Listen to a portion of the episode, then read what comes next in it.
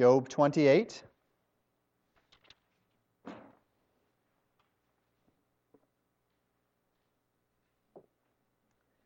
It is good to be back. It's good to see everybody again. I'm so thankful um, that there are men in this church that can um, continue on uh, when I'm gone and give me that opportunity to uh, take some time. I'm thankful for Mike and his ministry as uh, he preached. I'm thankful for Tim, uh, who preached on Sunday night for me. And uh, very thankful for the men uh, that um, took over in those, those roles while I was away. Job 28, this morning, we're going to go on a bit of a journey through the history of mankind. Job speaks in Job 28. He began in Job 26 with his last discourse of this um, first section of Job. After Job's discourse here in 27, 28, 29, 30, 31, there's going to be a little bit of a shift in the book. And as Job contemplates today, the topic he's contemplating is that of wisdom. There are various characteristics that define mankind, humankind, in a way that nothing else in creation may be defined. Now, we often talk about uh, many of these characteristics from a, a spiritual perspective. We even talked about them a little bit this morning in our new Sunday school series on discipleship. We talk about the image of God in man, that unique reality that God has placed into mankind, His image. We recognize that from the book of Genesis, that God has made us in His image and in His likeness, unlike anything else in His creation. We talk about man's sin nature, that since Adam's fall to sin, every man and woman is born into sin that is born of a human father. We talk about man's tendency toward rebellion and pride. This is one of those distinctive characteristics of mankind as well. That by our nature, by our very nature, we exalt ourselves as God at the expense of the one true God. There are some, however, qualities of man that aren't necessarily negative qualities of man that God has given to us that are still and yet unique to mankind and yet are somewhat positive as we think about the world around us. Job is going to speak of some of those qualities of mankind in Job 28 as he contemplates this idea of man's quest for wisdom, the question, where can wisdom be found? And as we do so, if you have your notes there, you're going to see that we are going to look at three considerations from Job 28 about men and wisdom. Three considerations about mankind and wisdom from Job 28. And the first thing, the first consideration this morning is this consider man's ability.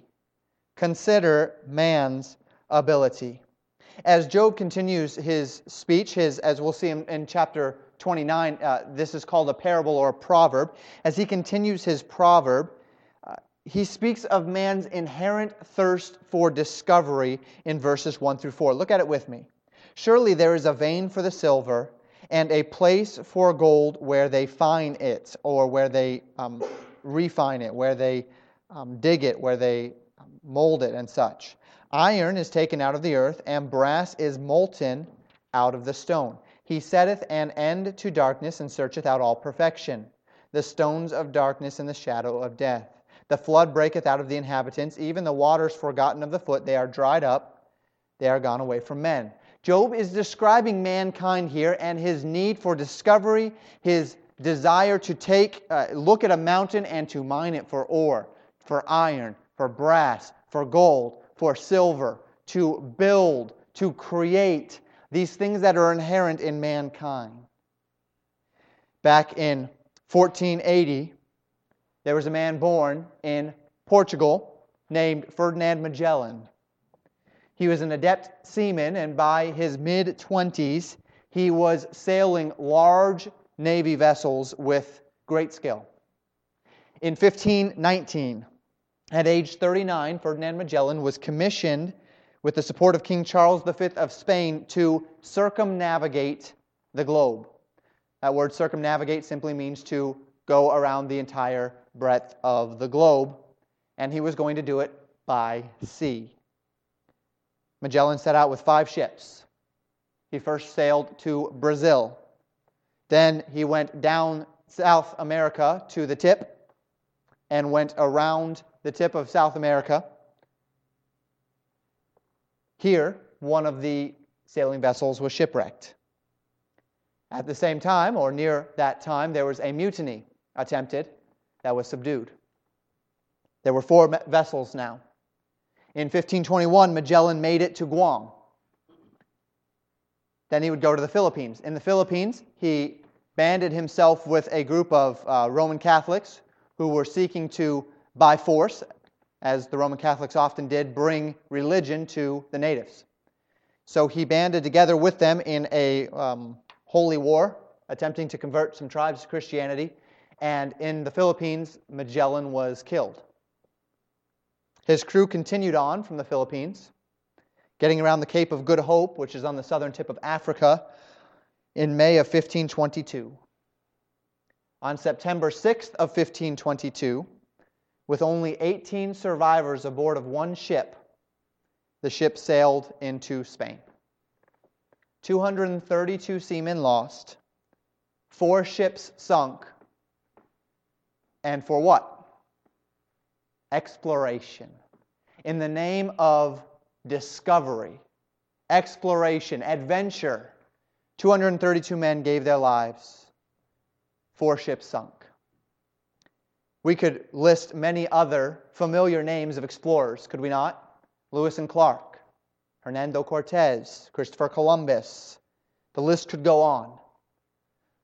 By these men, the earth was charted, lands discovered, seas mapped, rivers, mountains, all sorts of things. Well, we are now in the 21st century. The earth is charted. As a matter of fact, even the bottoms of the oceans are charted. What's next? Where do we go? Well, we're done, right? We've charted, we've discovered, we've found, we're done. Wrong. See, because humans aren't like that. We don't stop. We must discover. We must explore. It's a part of who we are. So now we just go places higher. We go places smaller. We go places deeper. We've charted the oceans, but we haven't been to all of it. We've got to get there, right? We've charted the human DNA code, but we haven't completely understood it yet. We've got to keep searching. We've seen a great deal of the heavens, but not anywhere close to all of them. We've got to keep looking. We are explorers. We get into the cells, to molecules, to atoms, to quarks. Go small, go big, go far, go near. Perhaps the pinnacle of human exploration, to some degree or another, was on July 20th, 1969, when the United States astronauts stepped foot on the moon. Such success revealed man's inherent need to explore, and if he can't do it on this earth, he's going to do it beyond this earth. But you know, it also revealed something else about humans. All of this exploration, all of this searching, all of this discovery reveals some great things about mankind's abilities. But it reveals some other things as well, something that Job continues to speak of in verses 5 through 11. Look at it with me. He says, As for the earth, out of it cometh bread and under it is turned up as it were fire. The stones of it are the place of sapphires, and it hath dust of gold. There is a path which no fowl knoweth, and which the vulture's eye hath not seen. The lion's whelp hath not trodden it, nor the fierce lion passed by it. He putteth forth his hand upon the rock. He overturneth the mountain by the roots. He cutteth out rivers among the rocks, and his eye seeth every precious thing. He bindeth the floods from overflowing, and that thing that is hid bringeth he forth to light. Job is speaking here of man's abilities to drive and discover, but also his ability to command and subdue the earth. Mankind lives through taming the fields. As things grow, as we tame the fields, we grow that which we need to be sustained the wheat and the corn, and the vegetables and such. Mankind can also use his skill and his knowledge to tame mountains, to subdue rivers. We see great dams, we see holes, tunnels going straight through mountains, and we might look at mankind and his ability and say, collectively, is there anything that is impossible for man? Consider with me some of the feats of mankind this morning. The Great Pyramids, the Great Pyramid specifically, in Gaza, Egypt. The oldest and largest of the three pyramids is the Great Pyramid. It stands 481 feet tall. For 3,800 years, it was the tallest man made structure. Tremendous feat of engineering. Engineers are still studying the Great Pyramid to try to figure things out today in the midst of all of our technology. The Roman Colosseum, built completed in AD 80. That's just 10 years after the temple was destroyed in Jerusalem. This amphitheater could hold 50,000 spectators back in AD 80. It's huge, tremendous. The architecture, the detail, the floor, underneath the floor where the gladiators and animals were kept. It is said that the, the floor of the Colosseum itself was certainly, it was a sand Colosseum, but it had gold dust in it to show the glory of Rome. When the sun would fall upon that floor of the Colosseum, it would sparkle from this gold dust. Magnificent structure, magnificent feat of engineering. AD 80, nearly 2,000 years ago.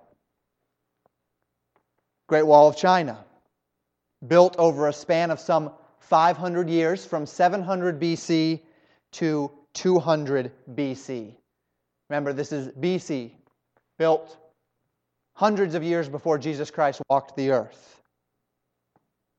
The wall in total spans 5,500 miles, made up of 3,889 miles of actual wall. The rest of the span there is natural barriers. Built over 500 years. Tremendous feat of engineering. Hoover Dam on the border between Arizona and Nevada. Completed in 1936. It's a concrete arch gravity dam. Another tremendous feat of engineering. 3,250,000 cubic yards of concrete used to build this dam. Khalifa Tower in Dubai, currently the tallest man made structure in the world, stands 2,722 feet tall to the top of its spire another tremendous feat of engineering. You see these very large buildings around it. Huge. We've gone big, think small. Nuclear fission. The ability to split the nucleus of an atom into smaller parts. This fission process releases large amounts of energy that can be harnessed for various purposes. Uh, particularly in this century, it's been harnessed, harnessed this past century. It's been harnessed to make bombs. It can also make great power sources uh, through nuclear reactors. Nuclear fission was achieved in 1938. We consider such a small, rather incomplete list of man's accomplishments, some of them spanning back to 500 BC and the tremendous ability that man has always had to create, to engineer, to build lasting structures. We might think, is there any wonder that mankind desires to worship himself? Is it any wonder that as far back as Babel, mankind has sought to build structures to glorify himself, to reach into the gods? Since these days, those days of Babel, humanity has expressed their perceived superiority over all things by developing technologies, making dramatic monuments to their own intelligence and strength. So much so that we often hear that thought echoed Is there anything that mankind in himself cannot achieve? Well, yes, there is. There are many things that mankind cannot in himself achieve. Those things are found in the Word of God. One of those things that mankind cannot achieve is the topic of the rest of what Job is saying here in Job 28. That element that is personally indiscoverable, personally unachievable for mankind is wisdom. It's wisdom.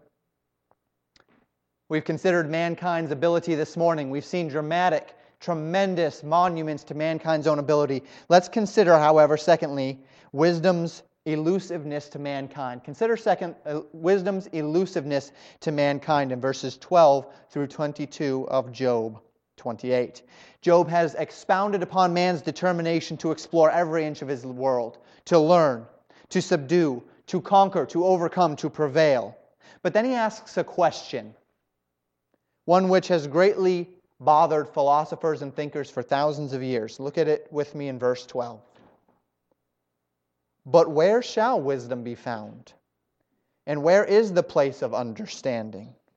He goes on in verses 13 to 19 to describe the difficulty with which man searches for wisdom. In verse 13, he says, Man doesn't know the price to simply buy it. Man has great jewels, but he can't simply buy wisdom he doesn't know the price. In verse 14, he says, It's not in the depths of the sea where men can discover the means of finding it. Verse 14, he says, The depth saith, It's not in me. Wisdom is not in me. So mankind can't just go to the bottom of the sea and get wisdom. Mankind can't just produce enough money to buy wisdom. Verse 15 says, Even if a man could buy it, even if a man had the money, even if he knew the price, it can't be bought for gold. It is priceless, it is not for sale. When you open the newspaper on any given day, perhaps you peruse the stock page, or you look down at the list of commodities, and as you look down at that list of commodities and their buying price and their selling price and their spot price and such, you're not going to find listed among them, you're going to see silver, you're going to see gold, you're going to see platinum, you're going to see oil, you're going to see cardboard, you're going to see lots of things, but you're not going to see wisdom on that list. Wisdom is not a commodity to be bought or sold. It's not to be dug out of the ground. It's not to be extracted from careful means. You can't barter for wisdom. You can't trade somebody what you have in order to get wisdom. You'll never see two boys on the recess. At, uh, on, on the playground at recess, uh, one pulls out a baseball card, the other pulls out a handful of wisdom, and they trade. You're never going to see it happen. Wisdom can't be bought or sold, it can't be traded. Now, let me just qualify here. Proverbs speaks of wisdom in a commodity source. It says, buy wisdom and sell it not. The um, writer of Proverbs is using figurative language. We understand that there. Job is doing the exact same thing here, except he's showing, making his point, that wisdom cannot simply be gained in the same way mankind gains everything else. Job's statements begin in verses 15 to 19 to take on a dual meaning. He makes it clear that from a material perspective, wisdom is unattainable. But he also states in verse 18 that from a spiritual and a practical perspective, wisdom is priceless. You cannot buy it at the store. If you could, it would be beyond any amount. You cannot trade for it, but if you could, you'd never be able to afford it anyway. Wisdom is a precious thing, it is a valuable thing, and it is worth far more than a material sum that could be reckoned for it. I spoke of Proverbs already. Proverbs 4 speaks of the preciousness of wisdom. Proverbs 4, 4 is written from a father to his child, and he says this beginning in verse 5 Get wisdom, get understanding. Forget it not, neither decline from the words of my mouth. Forsake her not, and she shall preserve thee. Love her, and she shall keep thee. Wisdom is the principal thing. Therefore, get wisdom, and with all thy getting, get understanding. Exalt her, and she shall promote thee. She shall bring thee to honor when thou dost embrace her. She shall give to thine head an ornament of grace. A crown of glory shall she deliver to thee. Hear, O my son, and receive my sayings, and the years of thy life shall be many. And so, wisdom is attainable, but you can't barter for it. You can get it, but you can't pay for it wisdom. Where is this wisdom if you can't buy it? If you cannot forge the earth for it? If you cannot go out to the mountains and dig until you find it? If you cannot get a submersible and go to the very depths to discover it? If it's not built with human hand, if it's not built by a machine, then where is wisdom to be found? Where do we get it from? That's the question Job asks in verses 20 to 22. Look at it with me. Whence then cometh wisdom, and where is the place of understanding? Seeing it is hid from the eyes of all living, and kept close from the fowls of the air. Destruction and death say, We have heard the fame thereof with our ears. Where is this wisdom? We've considered man's ability. We've considered wisdom's elusiveness to mankind. Third and finally, with me this morning, consider wisdom's source. Consider wisdom's source. Where is wisdom? Verses 23 through 28. Verse 23 tells us this God understandeth the way thereof, and he knoweth the place thereof. Wisdom is with God. God understands the way of wisdom, God knows the place of wisdom. And how is that? That he knows the way. How is that that he knows the place? Well, look at 24 through 27. For he looketh to the ends of the earth and seeth under the whole heaven, to make the weight for the winds, and he weigheth the waters by measure. When he maketh a decree for the rain, and a way for the lightning of the thunder, when he see, when he when did he excuse me then did he see it and declare it he prepared it yea and searched it out Job is saying this God has wisdom because God is wisdom. Wisdom is not simply found with God, wisdom is found in God. He's describing here the God that weighs the winds. He's describing here the God that measures the seas with his hands. He's describing here the God that decrees the rain, that directs the lightning and the thunder. And as we look at the lightning and the thunder and the rain and the wind, as we see the magnificent splendor of creation all around us, we see wisdom. But it's not wisdom in itself, it's wisdom of the creator of it. The wisdom is in God. God's character is wisdom. God's works are wisdom. God's will is wisdom. If you want wisdom, you look to God. If you are looking at God, you find wisdom.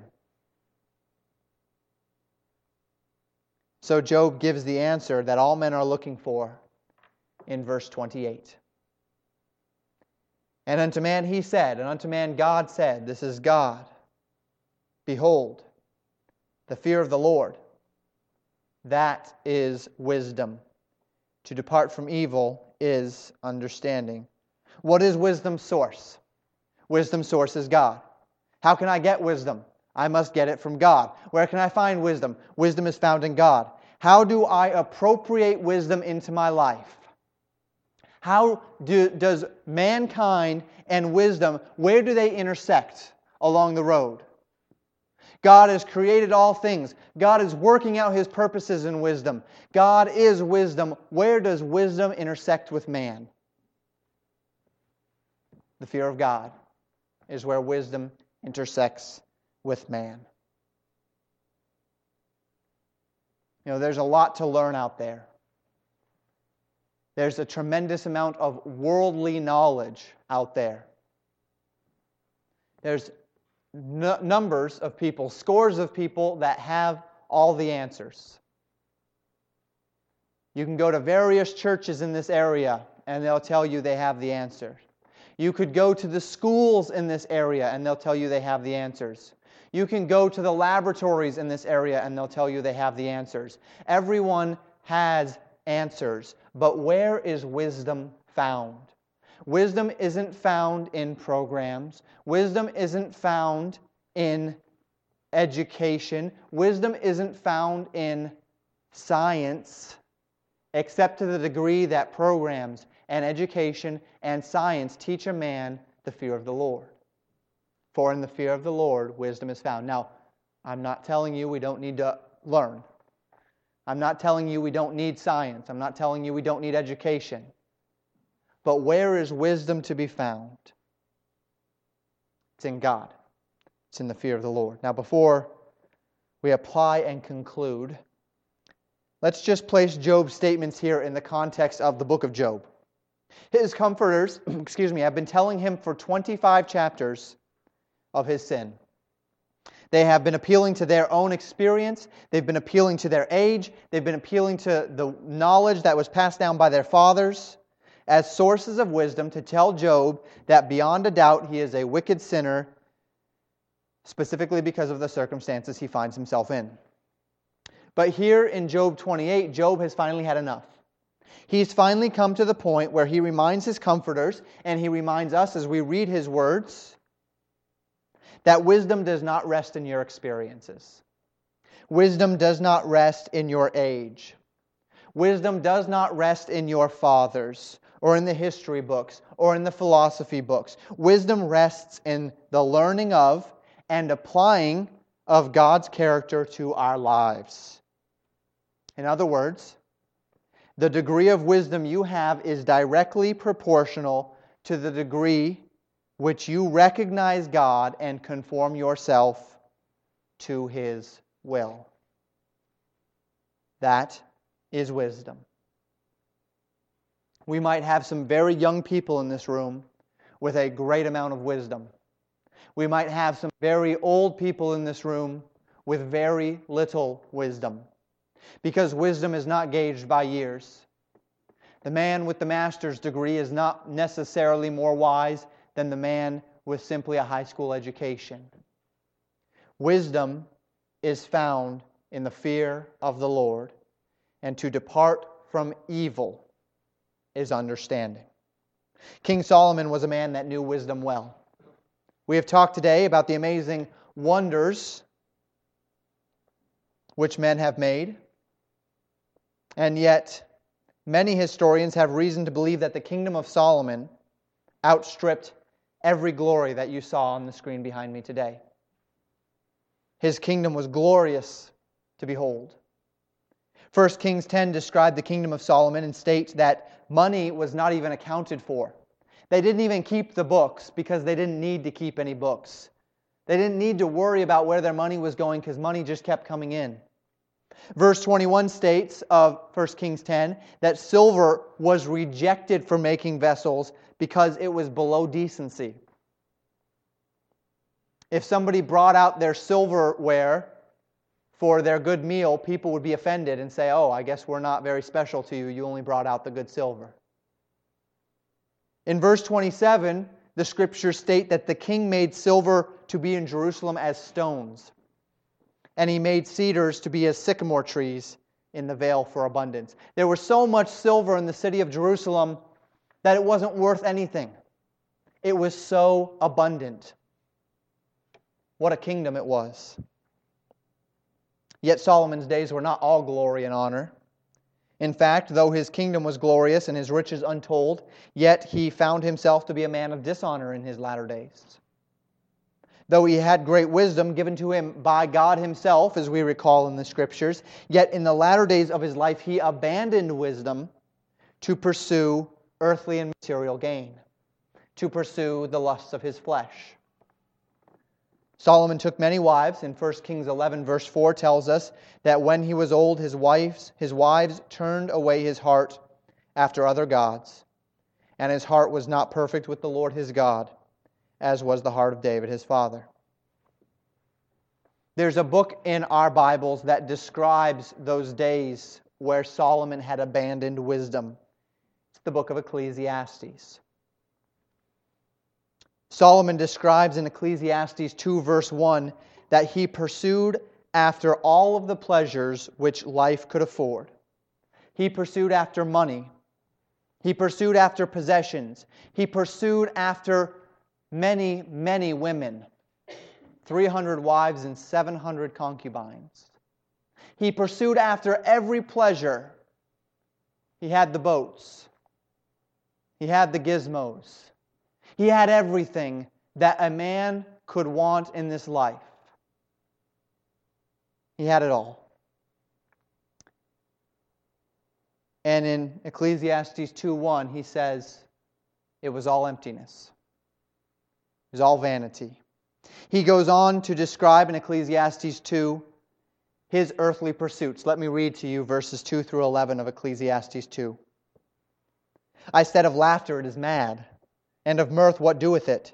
I sought in mine heart to give myself unto wine, yet acquainting mine heart with wisdom, and to lay hold on folly till I might see what was that good for the sons of men, which they should do under the heaven all the days of their lives. I made me great works. I builded me houses. I planted me vineyards. I made me gardens and orchards, and I planted trees in them of all kinds of fruit. I made me pools of water, to water therewith the wood that bringeth forth trees. I got me servants and maidens, and had servants born in my house. Also, I had great possessions of great and small cattle above all that were in Jerusalem before me. I gathered me also silver and gold, and peculiar treasures of kings and of the provinces. I gat me men singers and women singers, and the delights of the sons of men as musical instruments, and that of all sorts. So I was great, and increased more than all that were before me in Jerusalem. Also my wisdom remained with me. And whatsoever mine eye desired, I kept not from them. I withheld not my heart from any joy. For my heart rejoiced in all my labor, and this was my portion of all my labor. What a description. Say, wow, he had it pretty good. He had the silver, he had the gold, he had built great monuments to himself, he built up luxury, he had servants, he withheld nothing that he wanted from his eyes. If he saw it and he wanted it, he took it. It didn't matter. It didn't matter whose it was, he bought it. He could afford it. It didn't matter how far away it was. In any part of the world, he says, Go get it for me, and they got it for him. He describes all of this. Then he says this Then I looked at all the works that my hands had wrought, and on the labor that I labored to do, and behold, it was vanity and vexation of spirit, and there was no profit under the sun. He looked at everything he had, all of his money, all of his servants, all that he had built up, his legacy of everything that he had done, and he says, There was no satisfaction. There was no satisfaction in it. It was vanity. He says there was no profit. And not only was it vanity, he says it vexed his spirit. It troubled him. He looked at it all and it troubled him. Why? Because it didn't satisfy him. Because though he had it all, he wanted more. Because though he could have anything he wanted, he couldn't find anything else to want. And he was unsatisfied. Listen, folks, the things of this earth will never satisfy you. If I could only just have, no, that's not going to be enough. If I could only just have a nicer car, then I'll be satisfied until the next thing comes around. If I could only have that next iPad, I'll be satisfied until the next one comes around. If I could only have a wife that was younger and prettier, I'd be satisfied until the next one comes around. It's vanity and vexation of spirit. For the rest of the book of Ecclesiastes, Solomon ponders the concept of living a life under the sun, living this human existence, living the life of a mortal man, pursuing all of the things that define the human condition lust of the flesh, lust of the eyes, pride of life, and at the end of his days, having reflected upon all that he had done, he declares all earthly pursuits and ambitions to be nothing but emptiness. But that's not the conclusion of the book of Ecclesiastes, if you have read it and are familiar. In his musings, he again finds this wisdom that God had given to him in his youth. And in the final chapter of Ecclesiastes, the final two verses, King Solomon writes this Let us hear the conclusion of the whole matter. Fear God and keep his commandments, for this is the whole duty of man. For God shall bring every work into judgment with every secret thing, whether it be good or whether it be evil. Let me read to you Job 28 28 again. And unto man he said, Behold, the fear of the Lord, that is wisdom. And to depart from evil is understanding. Let me read to you Ecclesiastes. Let us hear the conclusion of the whole matter. Fear God and keep his commandments, for this is the whole duty of man. For God shall bring every work into judgment with every secret thing, whether it be good or whether it be evil. And so this is wisdom. Fear God, depart from evil. We've considered today man's abilities from a certain point of view. From a earthly perspective, we are pretty amazing creatures, are we not? We can do some pretty amazing things. But we have considered one of the many things that eludes man in our earthly condition, that is wisdom.